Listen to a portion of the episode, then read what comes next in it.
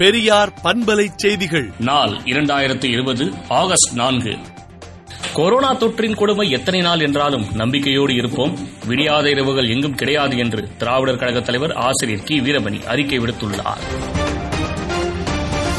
உலகளவில் கொரோனா வைரஸால் பாதிக்கப்பட்டவர்களின் எண்ணிக்கை ஒரு கோடியே எண்பத்தி நான்கு லட்சத்து முப்பத்தையாயிரத்து நானூற்று எழுபத்து மூன்றாகவும், இறந்தவர்களின் எண்ணிக்கை ஆறு லட்சத்து தொன்னூற்றேழாயிரத்து எண்பத்தேழாகவும், இந்தியாவில் பாதிக்கப்பட்டவர்களின் எண்ணிக்கை பதினெட்டு லட்சத்து ஐம்பத்தையாயிரத்து எழுநூற்று நாற்பத்தைந்தாகவும், இறந்தவர்களின் எண்ணிக்கை முப்பத்தெட்டாயிரத்து தொள்ளாயிரத்து முப்பத்தெட்டாகவும், தமிழ்நாடை பொறுத்தவரையில் பாதிக்கப்பட்டவர்களின் எண்ணிக்கை இரண்டு லட்சத்து அறுபத்து மூன்றாயிரத்து இருநூற்று இருபத்தி இரண்டாகவும், இறந்தவர்களின் எண்ணிக்கை நான்காயிரத்து இருநூற்று நாற்பத்தொன்றாகவும் உயர்ந்துள்ளது. வீட்டில் ஒருவருக்கு கொரோனா வந்தால் குடும்பத்தில் அனைவருக்கும் கொரோனா பரவாது என்று ஆய்வில் தகவல் வெளியாகியுள்ளது. சத்துணவு முட்டைகள் உடனடியாக வழங்க வேண்டும் என்ற உயர்நீதிமன்றத்தின் ஆணை வரவேற்கத்தக்கது என திராவிடர் கழகத் தலைவர் ஆசிரியர் கி வீரமணி கருத்து தெரிவித்துள்ளார். கொரோனா ஊரடங்கு காரணமாக தமிழகத்தின் வேலையின்மை விகிதம் தேசிய சராசரி விகிதத்தை விட உயர்ந்துள்ளதாக ஆய்வில் தகவல் வெளியாகியுள்ளது. மெகபூபா முத்தீன் வீட்டுக்காவல் மேலும் மூன்று மாதங்களுக்கு நீட்டிப்பு தொடர்பாக ப சிதம்பரம் கண்டனம் தெரிவித்துள்ளார். காந்தியாரின் நினைவை போற்றும் வகையில் இங்கிலாந்து அரசு காந்தியார் நினைவு நாணயம் வெளியிடுகிறது. காற்று மாசு அதிகரிப்பு காரணமாக இந்தியர்களின் சராசரி எதிர்பார்க்கப்படும் வாழ்நாள் ஐந்து புள்ளி இரண்டு ஆண்டுகள் குறையும் என ஒரு ஆய்வு முடிவு தெரிவிக்கிறது.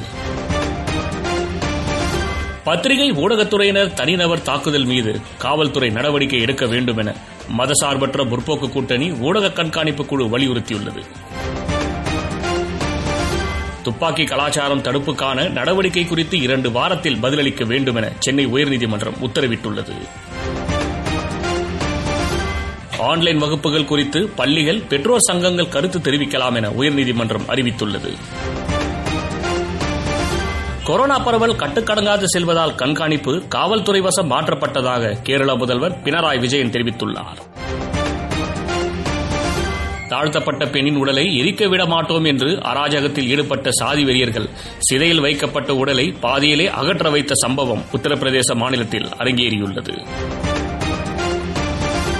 கொரோனா பாதிப்பு எண்ணிக்கையை மேற்கோள் காட்டி மத்திய அரசு மீது ராகுல் காந்தி கடும் விமர்சனம் தெரிவித்துள்ளார். பிற்படுத்தப்பட்டோருக்கு இடஒதுக்கீடு தொடர்பாக உயர்நீதிமன்றத்தின் தீர்ப்பை உடனடியாக செயல்படுத்துக என பிரதமர் மோடியிடம் தொலைபேசியில் திமுக தலைவர் தளபதி மு க ஸ்டாலின் வலியுறுத்தியுள்ளார். திமுக மற்றும் கலைஞர் குறித்த அவதூறுகளுக்கு எதிராக திமுக இளைஞரணி செயலாளர் உதயநிதி ஸ்டாலின் வழக்கு தொடர்ந்துள்ளார். உடற்பயிற்சி கூடங்கள் மற்றும் யோகா மையங்களுக்கு புதிய வழிகாட்டு நெறிமுறைகளை மத்திய அரசு வெளியிட்டுள்ளது. இந்தியாவில் ஆக்ஸ்போர்டு தடுப்பூசியை மனிதர்களுக்கு செலுத்தும் இரண்டாம் மற்றும் மூன்றாம் கட்ட பரிசோதனைக்கு அனுமதி அளிக்கப்பட்டது. வெளிநாடுகளில் இருந்து இந்தியா வரும் பயணிகளுக்கான புதிய விதிமுறைகளை மத்திய உள்துறை அமைச்சகம் வெளியிட்டுள்ளது. மேலும் விரிவான செய்திகளுக்கு விடுதலை நாளேட்டை விடுதலை டாட் இன் இணையதளத்தில் படியுங்கள்.